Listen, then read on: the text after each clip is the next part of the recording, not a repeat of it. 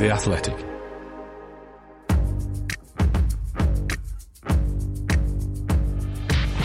Totally Football Show. Today, Real Madrid win El Clasico against FC Takalona. What next for Brassic Barca?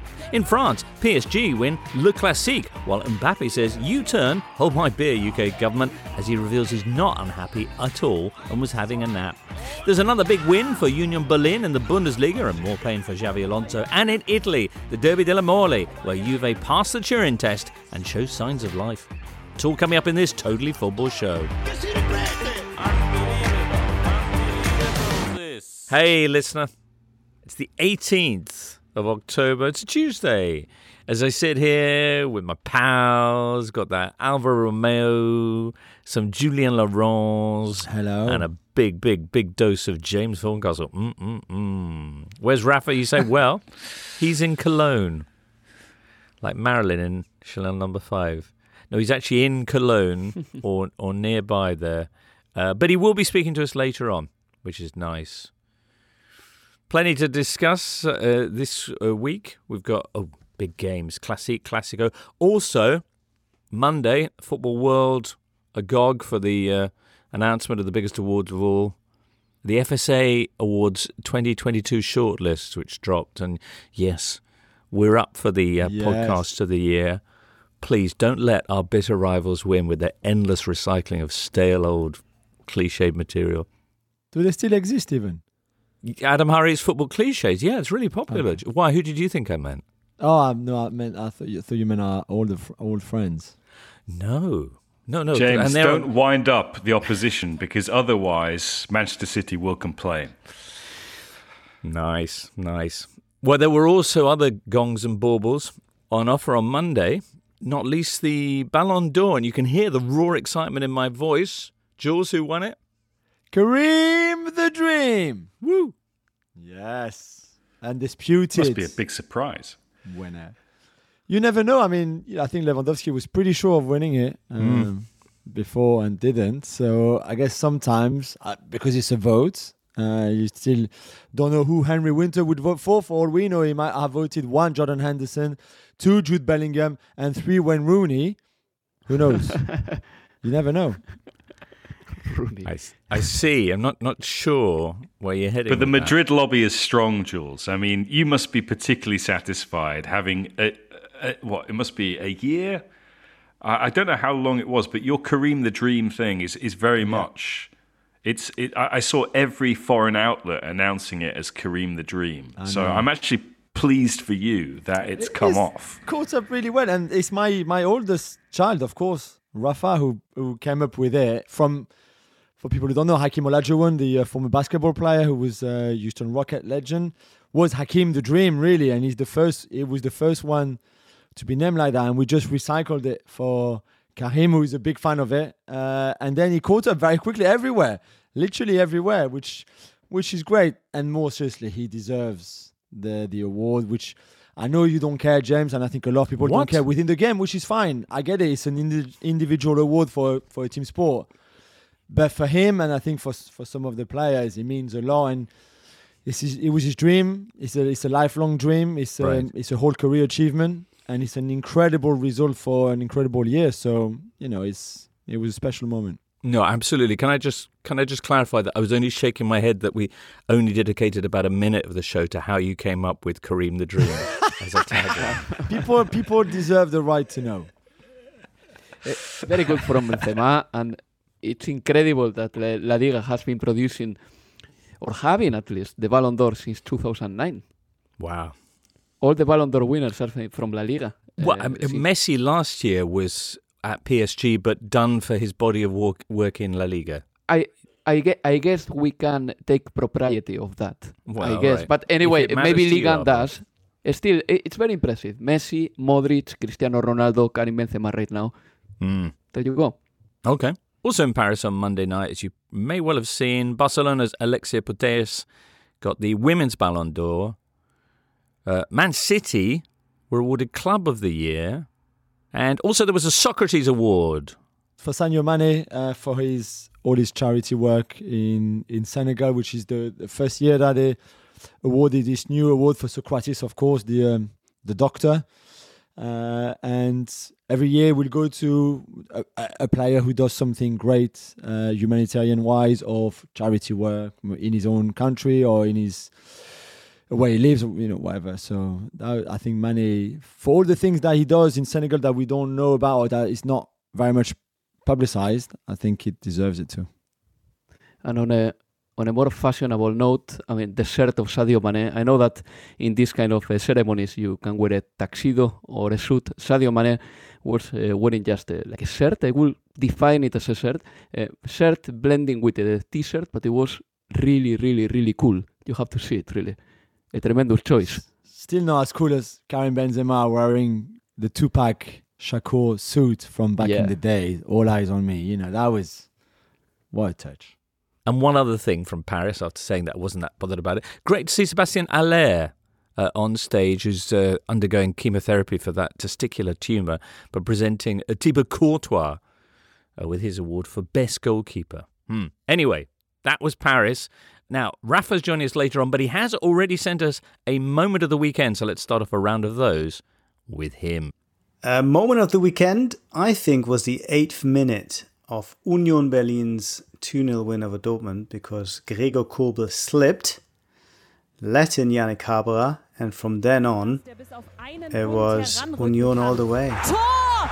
Riesenfehler! Und das Tor für den ersten FC Union! Was ist denn mit Kobel los? Dem Torwart von Borussia Dortmund! Eine Slapstick-Einlage! They won in such impressive fashion to defend their lead at the top of the table and to consign Dortmund to yet another pretty miserable experience in the Bundesliga. They're down to eighth. So, big moment um, for the top of the table and a team that wants to be top of the table but isn't. Very nice, Raf. All right, Jules, your moment of the weekend. My moment of the weekend is to see Laurent Blanc uh, back on a bench in, in Ligue 1 six years after he was sacked from from PSG, six and almost and a half years. Uh, with Lyon, not that he started well because they lost Arène, and we we'll talk about it about, a bit more later. But yeah, to see him back on a bench on a sunny day in Brittany was lovely. Oh, that is nice. Alvaro. I don't know if it's uh, convenient to return to the Ballon d'Or thing, but uh, the weekend of Karim Benzema or the last couple of days of Karim Benzema have to be my moment of the week. Could have been Cavani scoring a brace, which is nice. Um, could have been Gudelj, a beautiful goal, but Karim Benzema, at the end of the day, you know, he won the Ballon d'Or. He scored in El Clásico. He is looking sharp after turning 30. He admitted yesterday, uh, talking to media, that after he turned 30, something switched in his mind and he started like looking after himself very, very, very very well. And you know, probably the most uh, revered signing of Florentino in 2009 uh, by Florentino is Karim Benzema, even more than Cristiano Ronaldo, even more than Kaká at the time. Florentino Perez really did like Karim Benzema, and the relationship with him has been fantastic over the last 13 years. So I think Karim Benzema deserves to be the moment, the moment of the week also because he scored the opener in El Clásico. So what a couple of days for him. And and the new contract is coming, so we will have the the goal and the win in the Clasico, the Ballon d'Or, and then the new deal until 2024, which will be announced very soon. So yeah, I agree with Alvaro. Pretty special few days. Very nice. Uh, James, would you like a moment of the weekend or a s- special few days of the weekend? Well, I enjoyed seeing Daniele De Rossi making his uh, debut on the sidelines. Uh, he's become the new Spal manager. I think that was uh, announced whilst we were recording last week. Uh, Daniele, for me, is yeah, arguably my, my favourite ever player, favourite ever person in uh, in football. So, kind of great to see him uh, get underway, albeit with a nil-nil against Cittadella. Uh, Spal in the bottom half of the table in the second division. Um, but uh, wishing Daniele well. Uh, and, you know, I mean, if we go to his the club he's most associated with after Boca Juniors, Roma, um, quite incredible scenes at Marassi on Monday night as Massimo Ferrero, the uh, the Roman former owner of Sampdoria, who is largely responsible uh, for them being bottom of the table. Ferrero this time last year was arrested, um, was briefly uh, behind bars.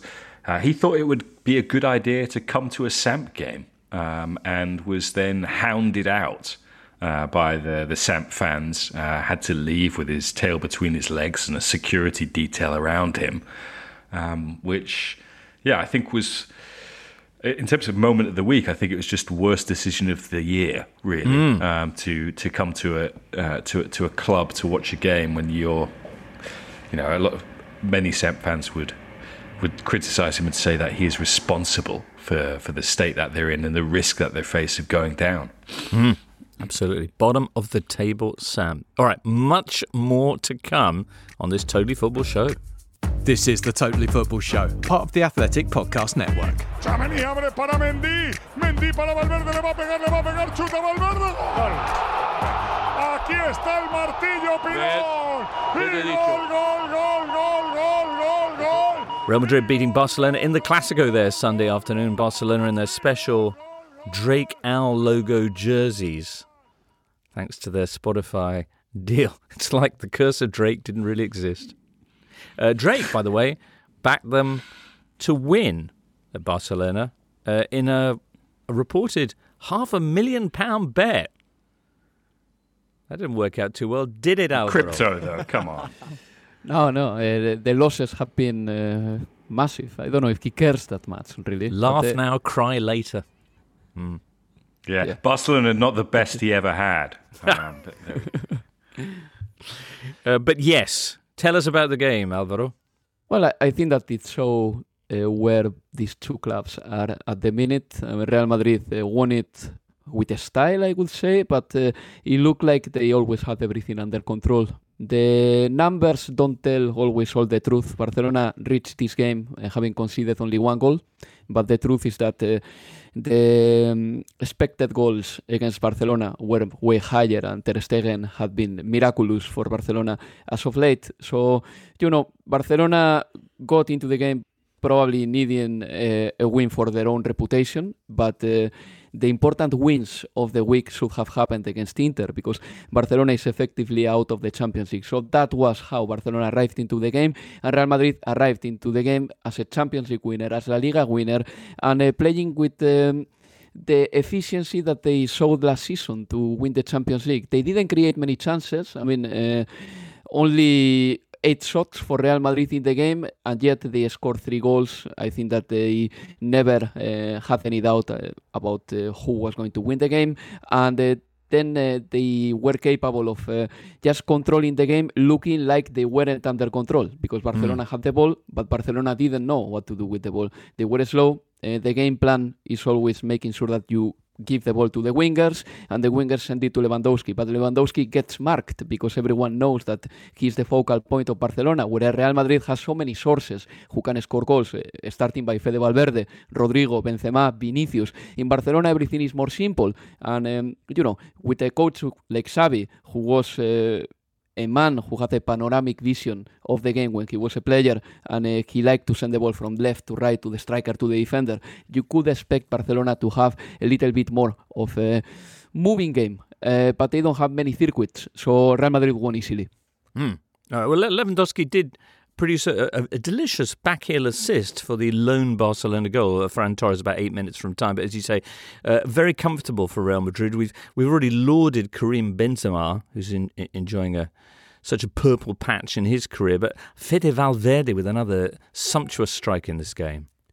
Yeah, I mean, he he is a player who can produce this. I mean, when he started training with Real Madrid back in 2017, it was the players who were asking the the manager to keep him because uh, Fede Valverde came from uh, Real Madrid Castilla, the second team, and from the very beginning, the rest of the teammates showed that Fede Valverde had the potential to stay in the first team, and uh, he's improving day after day. I mean, he must be one of the only players in the world who does horizontal runs just to escape the pressure which is something very characteristic of this guy. He doesn't pass it if he doesn't have to. He just runs with the ball horizontally, and nobody can catch him.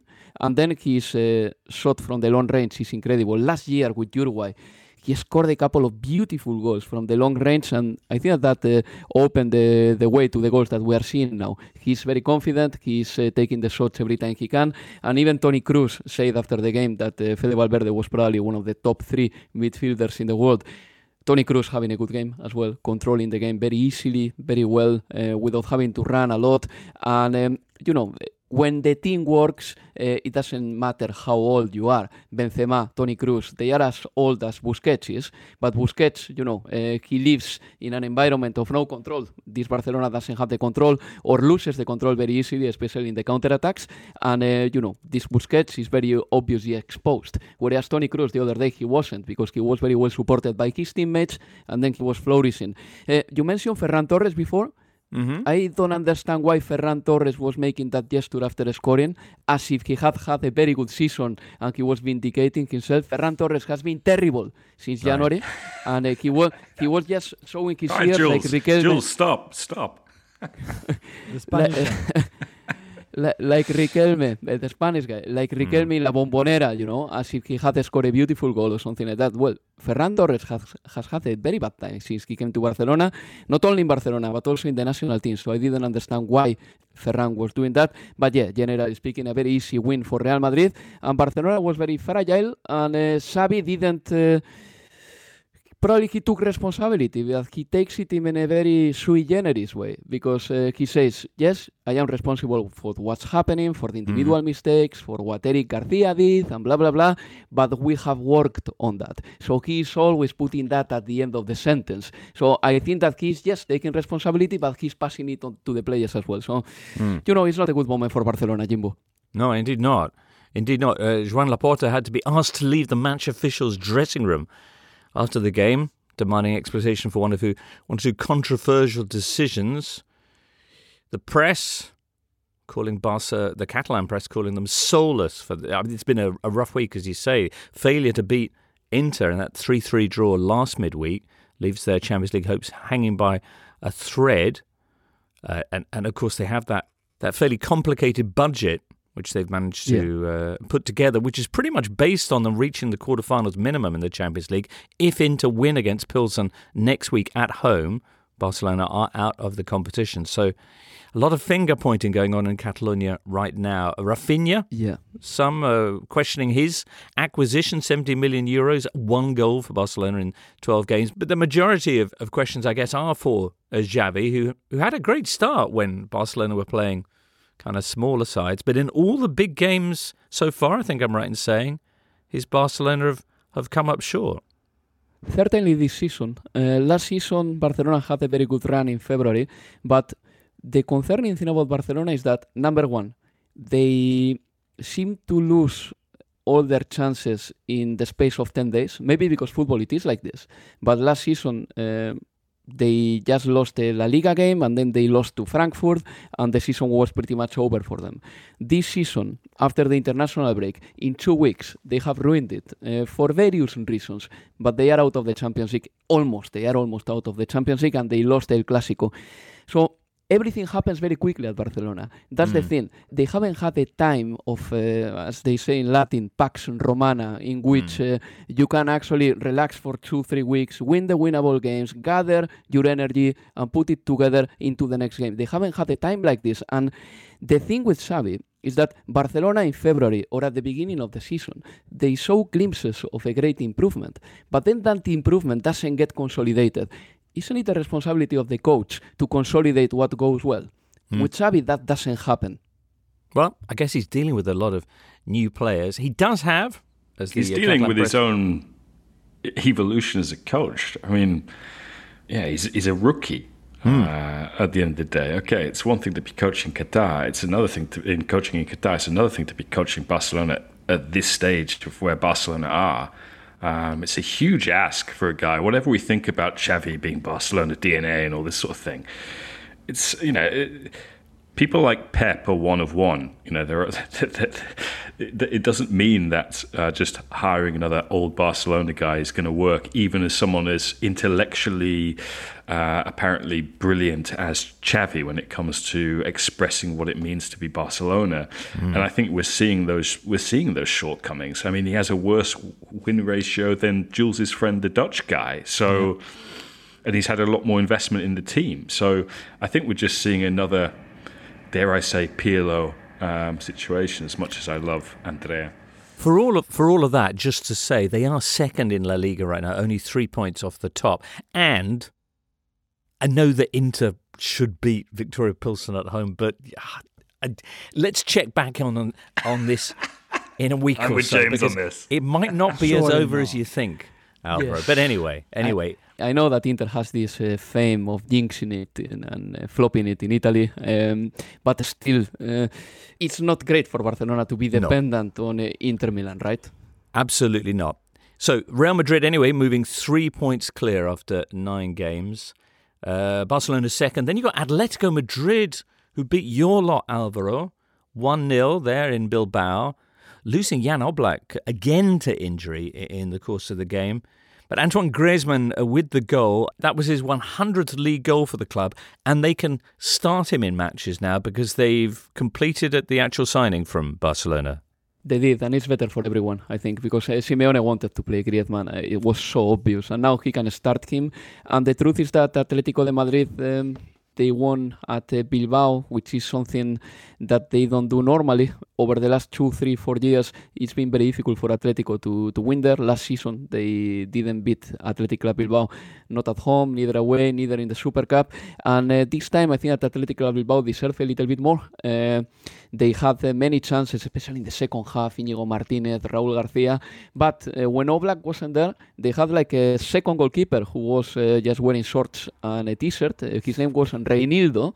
And uh, you know, this player honestly came into uh, Atletico de Madrid's squad without uh, being a noisy signing. Uh, there weren't many expectations about him, but you know, he is fixing so many issues for Atletico. He's very good.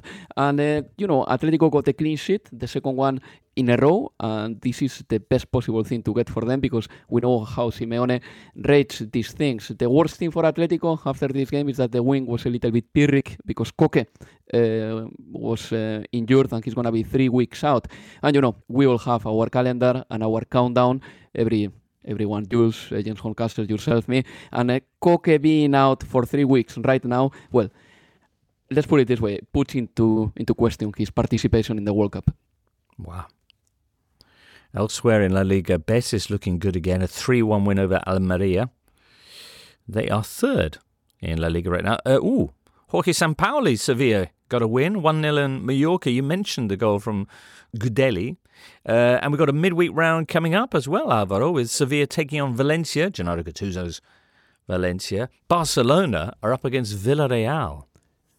Yes, Villarreal. Uh, Villarreal won with the brace of uh, Danjuma Groeneveld, uh, that player who has two identities.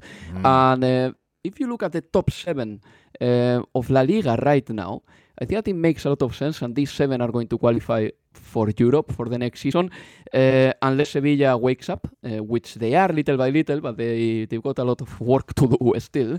Uh, Villarreal, they are doing well. The, the game against Barcelona is going to be pretty fascinating uh, because Unai Emery likes to go at the Camp Nou and then uh, normally Barcelona tends to get uh, the winner at the end against Unai Emery sides. But um, you know, uh, you have mentioned uh, Villarreal, you have mentioned Valencia. Uh, Gennaro Gattuso gave us another little thing to laugh about in the press conference when he told us basically that Mamardashvili, the goalkeeper of Valencia, went to Gattuso after the game and he apologized to Gattuso because he made a couple of mistakes.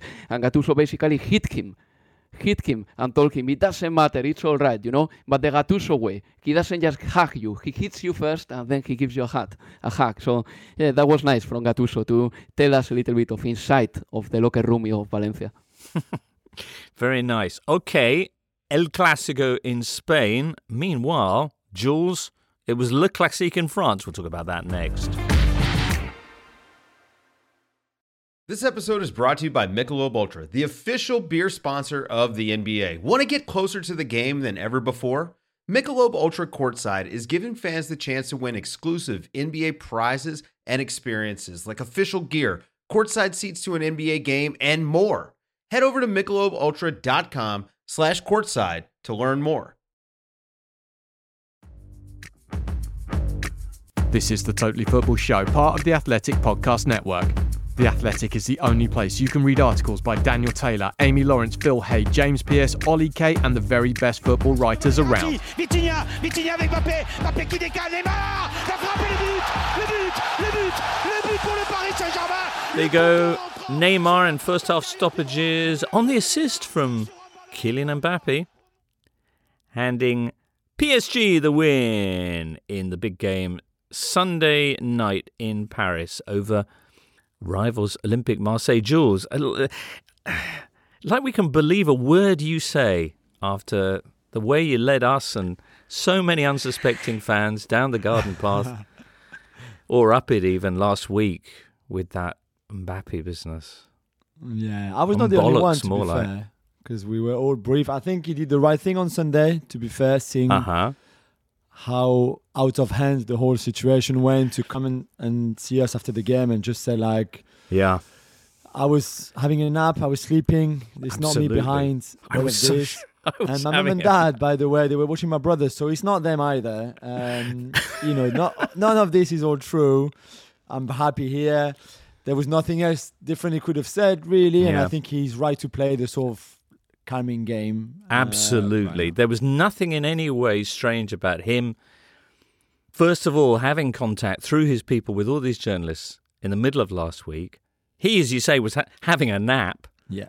uh, and uh, was stunned when he found out on Wednesday, which is why it took him four, five days to come out to the press and say, no, that's completely not true at all. It's all lies. Yeah, I, I completely am with you. Well done, Kylian Jules. Mbappe. Um, you know, my curiosity after this uh, statement from Kylian, uh, they were watching his little brother, um, his his entourage. Is his little brother any good? Is, is, is Yeah, he? Is, Ethan. yeah, he's good. Yeah, I mean- good. he's n- not as good as How old is he? but he's a he's a midfielder. He plays for the under 19. So in the youth in the youth league, they were watching him playing against Benfica uh, before the, the the the big boys game, Hmm. um, and it's a very talented PSG team where he's he's playing really well. So he's got a good future. I don't know how. D- does he want to leave as well? Is, Maybe is he that was sick him of being the talking to. actual pivot? yeah. so you know for a long time he didn't sign he didn't want to sign for PSG so Mm. there was always a doubt like oh he's not signing because Kylian is leaving so he's going to go with him wherever wherever Kylian goes but now he's under contract so it'd be harder if you're Real Madrid to get the two brothers or if you are you know Chelsea or City or whoever Liverpool Well, I mean, what is the position now for uh, Mbappe? Everybody knows that what he said was was was was nonsense, either midweek or now. And I, I mean, I know which I think. But does that mean everything's fine, or does it just kind of get buried until until there's a possibility of him actually moving like next summer? Yeah, no, I think not buried, but I think until he meets with the club, which is not is not scheduled for a few weeks now, and then there will be the World Cup, so he's going to disappear for six weeks, well, potentially six, up to six weeks. So it's it's weird, as we've always we said last week. The timing was weird anyway of what happened last week before the Benfica game, but now it's it's it's difficult as well for him to follow it up because there's too much time between now and the January transfer window when he wants to leave, and he knows that it, they're not going to let him go. So he will have to wait until the summer, which is even longer to wait. So so it's yeah, it's a it's a really funny one. Um, and I mean, I guess the irony is that he gave the assist to Neymar on Sunday night in the Classic. That after the game, Galtier made a point, but like too much of a point of saying, "Did you see? He didn't play as a pivot tonight. Did you see? Did you see where he played? Did you see what I did tactically here? He really enjoyed the game." Uh, What what I did mean, he still do, played- Jules, tactically? he changed the formation to um, like a 4-3, 1-2 or 2-1, depending. I mean, Messi and Messi was pretty high next to Mbappe, and then Neymar played more as a 10, which was the idea for Neymar to play between the lines and to sort of disturb the press from Marseille, which worked quite well. So, so same with Fabian Ruiz, who played really well, really high when PSG were building up from the back, so they could play long to him because he, he's tall and strong. And Ruiz had a very good second half, I thought. And I can, I think we can see the, that 4-3-3 again with Ruiz playing more and more now. Um, but Mbappe was still was still not playing off a striker. So Galtier was not really genuine when he said, "Did you see now? You know, in that position, he will enjoy his football more because it's not really the truth." But but at least it worked, and Mbappe could should have scored one, two, maybe. Pau Lopez in goal for Marseille was outstanding. I think the XG for Paris was two point three. Um, What but was- they only scored the one goal. Just What was break, Olympic? Marseille's? Because they seem to have a lot of chances. I mean, Donnarumma looked like he was having another great game. Yeah, he had. I mean, two big, big ones at the start of the second half, especially because they had 18 shot. Marseille. They played really well. They pressed high, really high. They were really intense, aggressive, as we would expect a Tudor team to be. But to do it in Paris is great testament of the good things that he's doing right now. Of those 18 shots, not all of them were, a lot of them were from outside of the box. Uh, and maybe they lacked a little bit of composure or something a bit special to threaten PSG even more. But yeah, the Mbemba shot and then the close close one is is the best save from from Donnarumma. That was really good. And on another day, maybe they could have got a draw and they concede on a silly mistake by by Harit, who lost the ball to Verratti when he shouldn't have tried to dribble past Vitinha and Verratti. Then there was easy passes for for him to make. So that that's really frustrating from a Marseille point of view.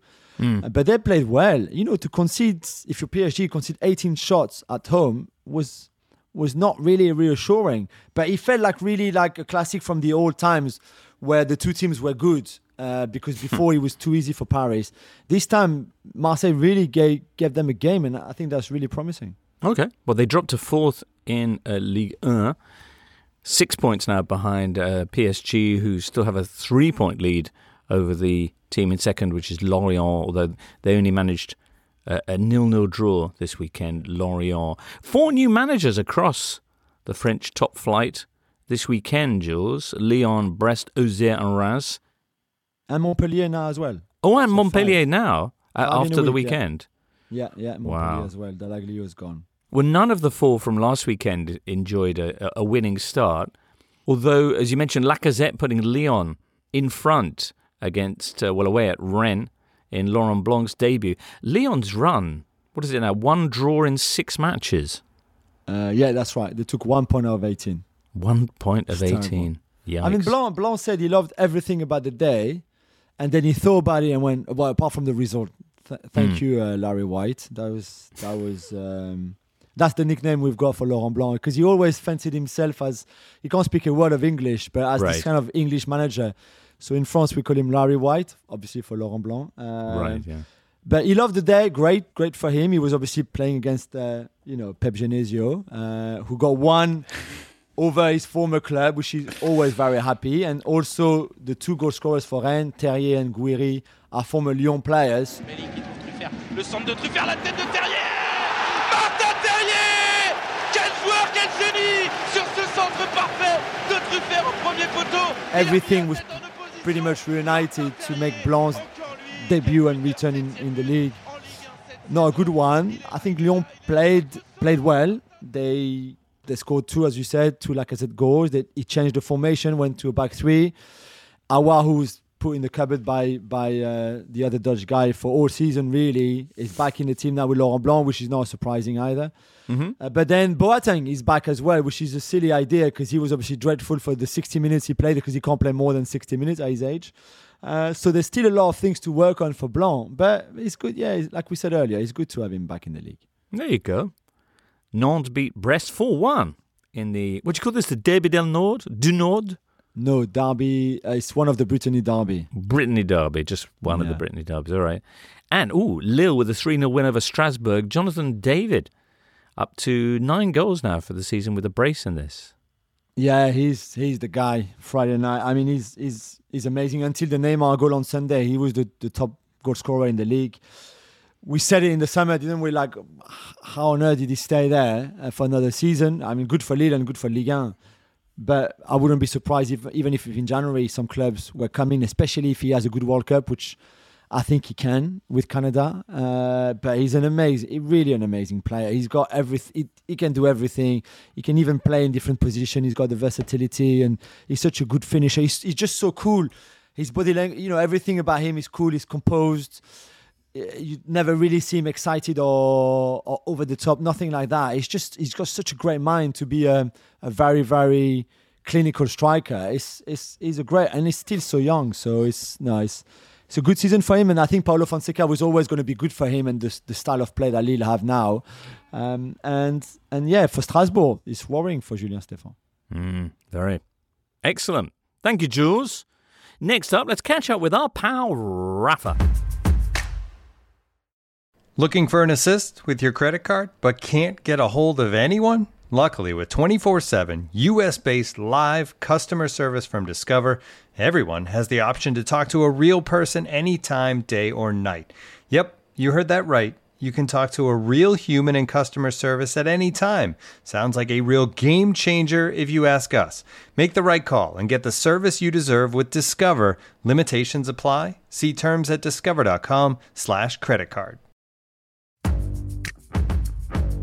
On Apple Podcasts, Spotify, Smart Speaker, and now ad-free on The Athletic, this is the Totally Football Show with James Richardson.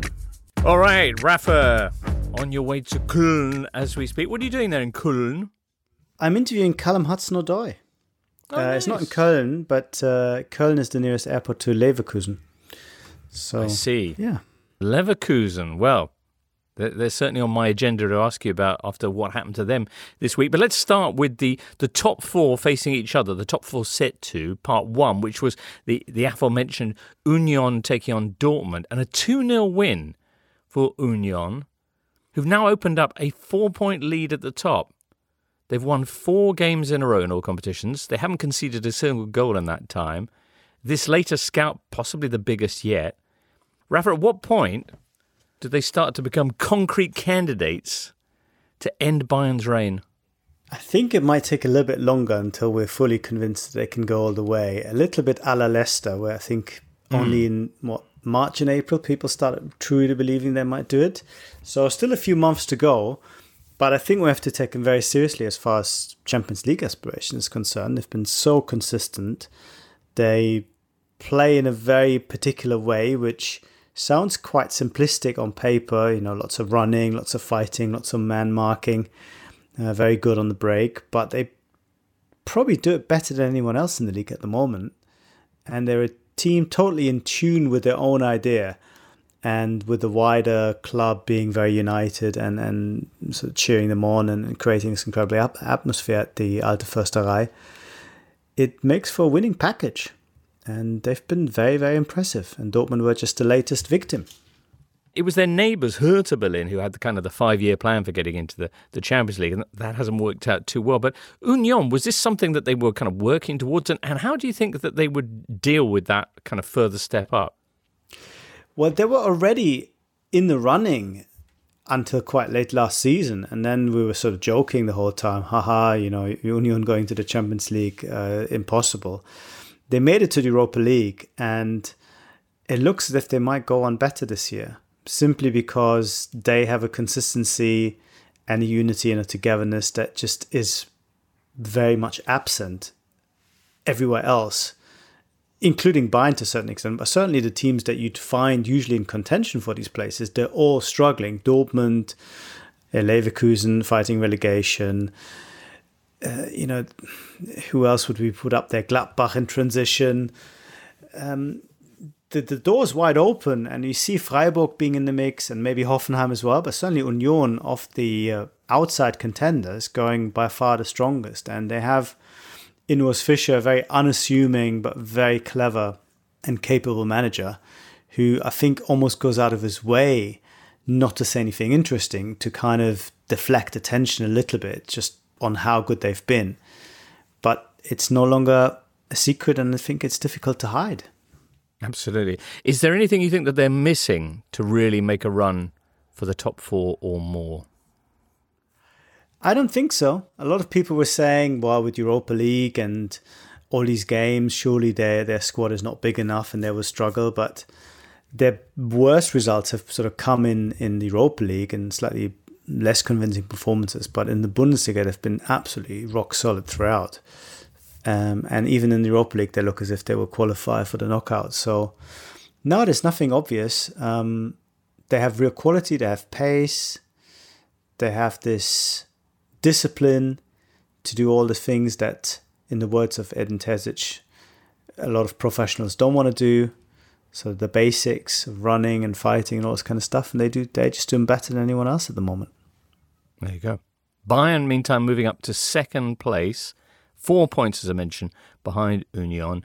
This after they put five plus Freiburg in the other top four clash. Five different goal scorers for the Bavarians. Uh, and a big question, though, with it are Bayern better when they play with a number nine? In this case, Eric Maxim Choupo-Moting. I don't think you could say that they're better, but certainly Choupo-Moting had a good game against a very poor Freiburg defense. They hardly made any effort to stop the Bayern side. They scored a lot of easy goals, but he held the line really well. He scored a good goal, good combination with uh, Sadio Mane, and I think sometimes it helps to have that focal point. It was a bit of a su- surprise decision by Julian Nagelsmann, maybe also with a view of a midweek game in the cup coming up, but it, it worked out very well. You remember that uh, Lewandowski missed those two games against uh, Paris Saint Germain, um, and Eric Maxim Choupo-Moting was leading the line then. Unfortunately, on those two occasions, he fell rather short, which is why I think this is not going to be a long-term scenario. Uh, but I think in the odd game here or there, he, he might still do a good job. Okay. Among the goal scorers, uh, Leroy Sané, but the bad news, he's now done his hamstring. Yeah, he's done his hamstring, but um, apparently it's not that bad a tear. Uh, we expect him to be back within a month or so, which would just leave enough time to be okay for for the World Cup. So not ideal, but it could have been worse. Mm. All right. Well, uh, mentioned the situation at the top with the Union four clear, and then a cluster of sides Bayern Munich, Freiburg, Hoffenheim, and Eintracht Frankfurt in fifth. Down the other end, Bayer Leverkusen dropped back down to 16th place, the relegation playoff place, after getting thrashed 5 1 by Frankfurt on Saturday. Yikes! Xabi Alonso's record as Leverkusen manager now looking a, a, good less, a good deal less glossy than when we last spoke. Yeah, it does. Um, scored five, conceded eight.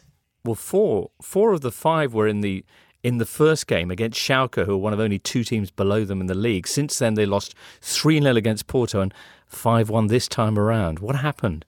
What happened was that all the frailties that got his predecessor, uh, Gerardo Seoane, the sack, came to the fore again. Leverkusen were totally switched off defensively.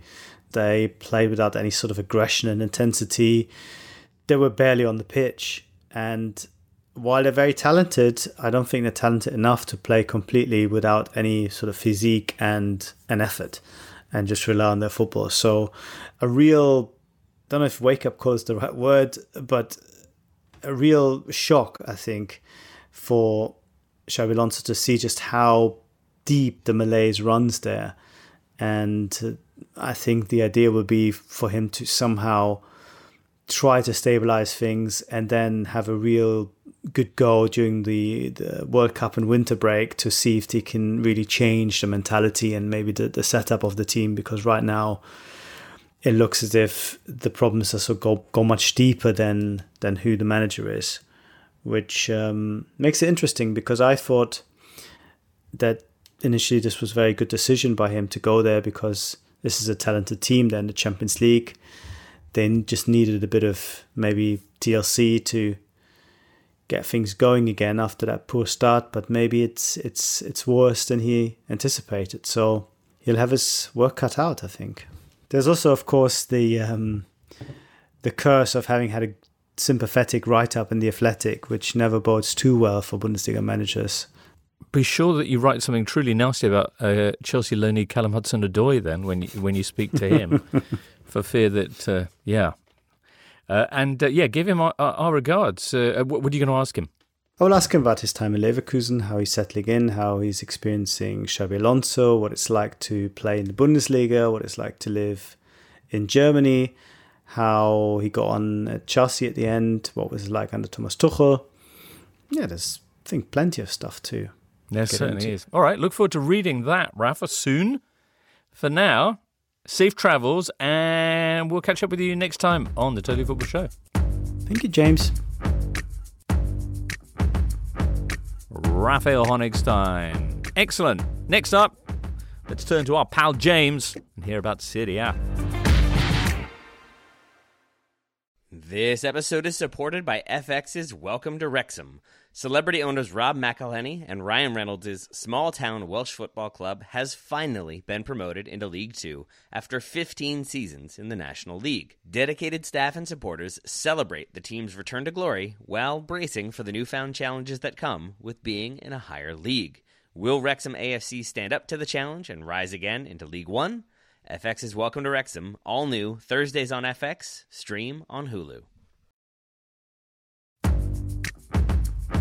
On Apple Podcasts, Spotify, Smart Speaker, and now ad free on The Athletic, this is the Totally Football Show with James Richardson.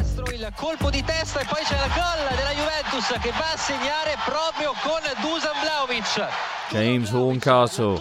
Round 10 of the Italian season, I guess, after what happened last midweek in the Champions League, the big question was what would Juve do in the Turin derby if you weren't across the Champions League? La Signora falling to one of their worst results ever in Europe, losing 2 0 away in a must win fixture to Maccabi Haifa. Yikes. Anyway, it was the Turin derby this week.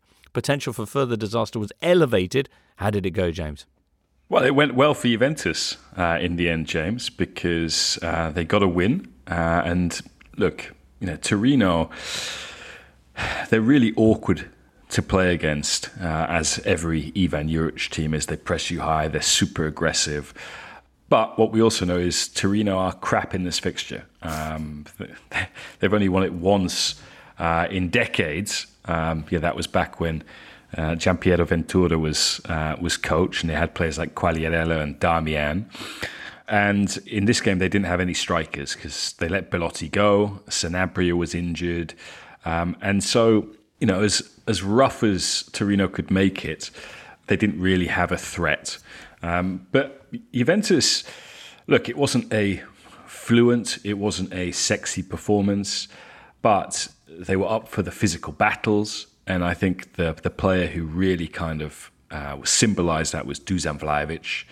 Uh, Vlahovic played as though he knew that the Serbia coach Dragan Stojkovic was was in the stands um, and played as if he knew what a delicate moment it was uh, for Juventus as well, um, because he was tigerish in fighting for every ball, in just really expressing in his body language um, how important that game was. And you know, ultimately he he got the only goal, and Juventus afterwards downplayed whether this was a turning point in their season. They felt like there've been other ones, and ultimately they've been false dawns. It's still going to be a, a long and winding road um, to, for Juventus to, to get back to where they need to be. Um, but certainly after the shameful uh, defeat in Israel, um, where Andrea Agnelli came out and said he was very angry. It's not the coach's fault that the players can't win a tackle. Um, that ultimately Allegri will stay. Yeah, he found it very hard um, to envisage uh, changing manager in season. I think when the players returned to Italy uh, on the Thursday morning and went straight to the training ground where they weren't allowed to leave until after uh, the derby, it really reinforced to the players that you've got to sort this out because the manager's not changing. And, you know, I think um, they made a baby step towards sorting it out uh, at the weekend. All right. Federico Chiesa could be available for Juve's next match. As it stands, they remain eighth in the table, but they are now six points off the top four, so creeping a little bit closer to a Champions League place. Ten rounds in, it's Napoli who lead. They're two points clear of Atalanta. Lazio and Udinese's goalless draw on Sunday means that Milan have moved back up to third with their 2 1 victory at Verona. Roma, with uh, Monday night's a 1 0 victory over Sampdoria, which you mentioned before, are now fourth. Napoli with 3 2 winners against Bologna. How many goals is that? 42 for, 42 for the season so far. They're averaging three goals a game. They've got 15 different scorers, James. Yeah, not uncommon for a Spalletti team um, because you know, Spalletti's sides are all about the collective, um, multiple threats and, you know, I think that's been one of the encouraging signs uh, with Napoli this season is the depth that they've got. I think they've got depth in more areas than in others. So, for example, up front, you know, they've been able to cope without Osimhen. Osimhen keeps coming off the bench and scoring as he did against Ajax. He did again um, this weekend. But I think, you know, what's interesting about both of the surprise-ish title contenders, um, because yeah, let's face it, Napoli have challenged for the type, title regularly over the last decade. Uh, Atalanta have given the uh, impression that they might challenge for the title. Um, is that you know both of them came from behind uh, the weekend uh, and really showed their their character as a test of their mettle. Um, Atalanta came back from behind against Sassuolo on their 115th birthday um, and are undefeated still. Uh, I think it's their their best ever start, better than in 2019. Um, than when they had Papu, Ilicic, uh, and Zapata up front. And I think they've it's the first time they've won seven of their first 10 games since 1963 or something like that as well. So I think, you know, we, we've spoken about how COVID years are years where there's potential for disruption and uh, a change at the top. I think the World Cup year is is very similar uh, in that regard, and we could we could see a fourth different champion in four years. Wow. I mean, if it was Atalanta, that would be huge. The the big thing in Italy is how you never get the so-called provincial sides winning the title. Not since what Samp in Samp. '91. So it's been a while. It's been a while. Two-one victory over Sassuolo for them this weekend, and the kind of early star of their campaign is Ademola Lookman. Yeah, Lookman with with four goals. Um, he only scored six in in all of last season, um, and you know Gasperini excited um, by the kind of directness that they have uh, with Lookman. Um, yeah, Gasperini afterwards was saying, "Look, we're we're, we're getting back to being the best Atalanta. Um, last year was kind of a, a blip. Uh, we had a lot of injuries. Um, we were kind of still figuring things out. Ilicic, for example." came back from compassionate leave and uh, is not the same player and has subsequently left. Um, you know, Malinovskyi, for example, is obviously, yeah, Malinovskyi has been impacted uh, deeply by the Russian invasion of uh, of Ukraine, um, and you know they have this kind of newish forward line, um, which is is quite exciting, but at the same time what's interesting about Atalanta is they don't press like they used to. They aren't as aggressive as they were. Um, they sit back and play deeper um, than they did uh, at any time in the last five years. Uh, they sometimes start playing with a back four, which again is is, is different. And defensively, they're very sound, um, which is you know is, it was always their shortcoming um, to people in in their other great years. In 2019, it was there was always a feeling that they would, you know, it was harem scare we'll score four, um, you score three, or something like that. And instead, they're, they're they're extremely solid, and they've got a really good crop of young players from their academy again. Gasperini never afraid to give uh, players their debut if they're ready. So Scalvini, uh, Okoli, who was part of Cremonese's promotion-winning team last year. And yeah, this is Gasperini's league, and everybody else is living in it. I mean, we've seen that the we've seen the, the new coaches coming into the division. They've all played under under Gasperini. Palladino, Bocchetti, who replaced Cioffi at Verona, uh, Thiago Motta. You know, these are all guys who who played in Italy for, for long stages of their career, formative years under under Gasp. Well, they're two points off the top of the table. Some key matches coming up before we break for the World Cup. They'll be Yeah, taking Ju- on. Jules James. Sorry, quickly. Mm. You mentioned Federico Chiesa. Mm. Uh, Pogba is is back in training with the, the with the first team this week, which is encouraging, I suppose. If if, if you're a, a, a Frenchman, a French uh, a French woman, a, Fr- a France national team fan, but again, early days, quite tentative. cautious, um, yeah. To, yeah. Especially Kante being out as well. Uh, uh, Alvaro, i- i- if there's any team that can cope with, with midfield depth it, or any depth, it's France. We so only have we should young be guy worrying who plays about this France. I heard you know, about that, Chu- yeah. Chu- Somebody Chuam- told me. Chuam something. Mm. Hey, but back to Serie A, everybody, where Atalanta two points behind Napoli. Now they'll be taking on the Neapolitans in two, three weeks' time, two and a half weeks' time, with some big games coming up for the Bergamaschi and the, question of you know, how far can they go. We'll, we'll get a bit of an indication before the World Cup with that game against Napoli, and then they've got Inter as their final game before we break for the uh, for the business in Qatar. They don't have cups, of course. Could be an No, advantage. uh, and they uh, don't I mean, you could say the same for Juventus, probably, but uh, yeah.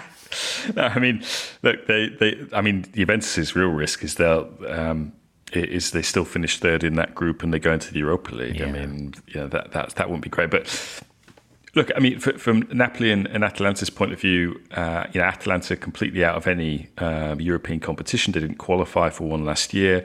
Um, they have very few players going to the World Cup. The same can be said for Napoli. This is another reason to be encouraged by them.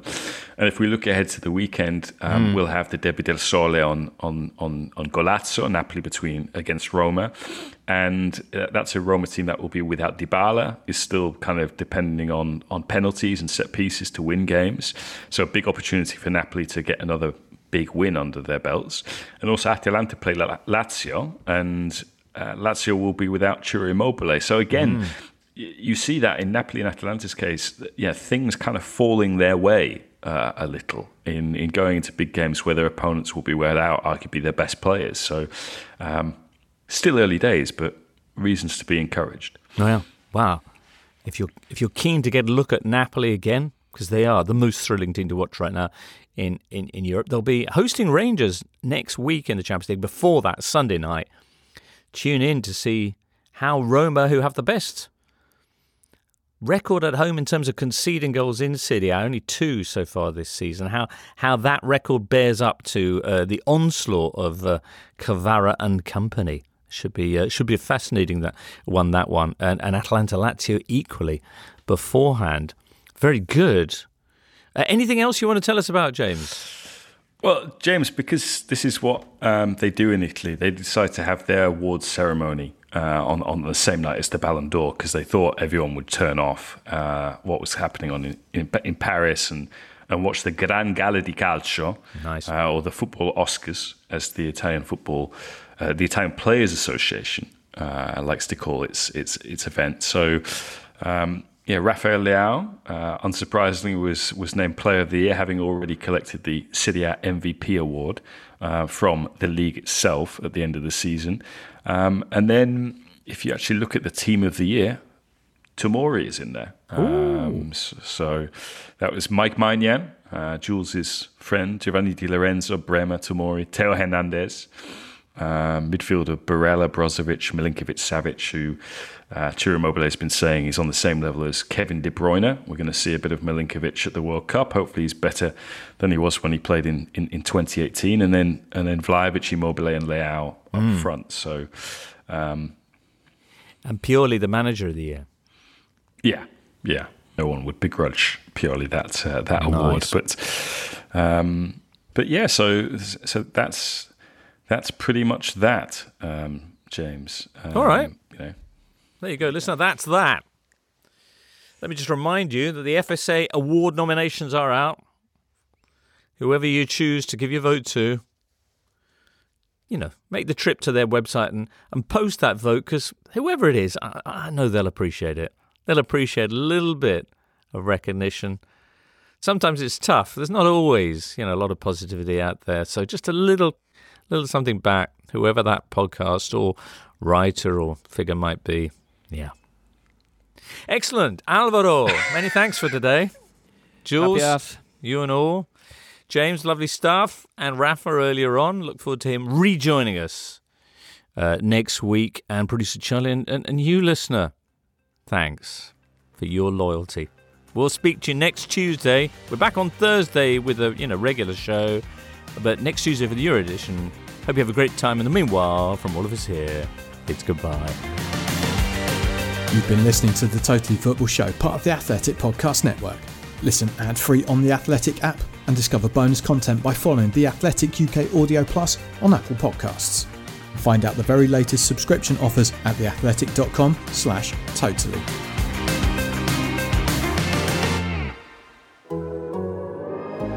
The Athletic.